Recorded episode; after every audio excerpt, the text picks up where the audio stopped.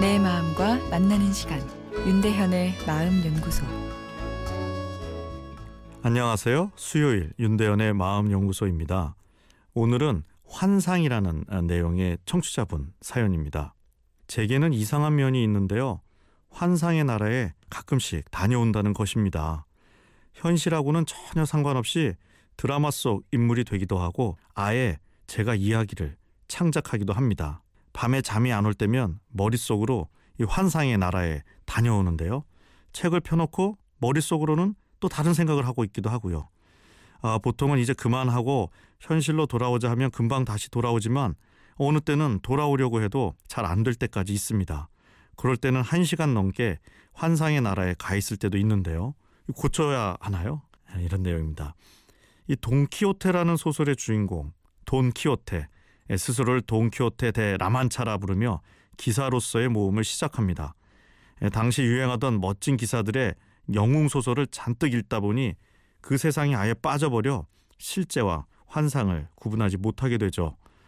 현실은 어, 힘없는 하층 귀족인 그가 세상을 구하는 강한 기사로 변모, 풍차를 거인 괴물이라 여기고 맹렬히 창을 들고 돌진, 아, 오히려 이 거인에게 세게 얻어맞기까지 합니다.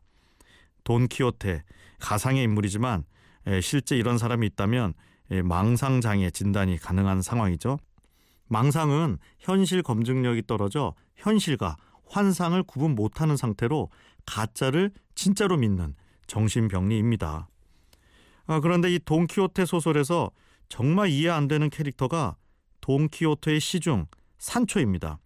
산초는 돈키호테가 정신이 이상한 것을 알면서도 그가 왕국을 차지했을 때 자신에게 그 왕국에서 원하는 땅을 주겠다는 것을 믿습니다. 희망을 가지고 따라다니죠.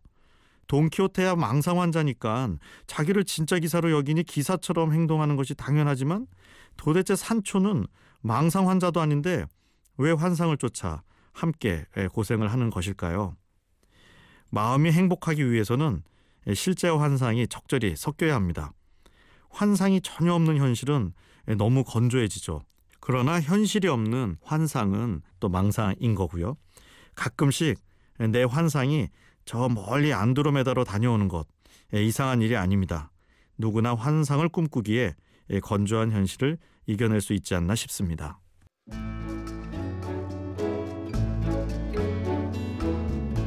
윤대현의 마음연구소 지금까지 정신건강의학과 전문의 윤대현 교수였습니다.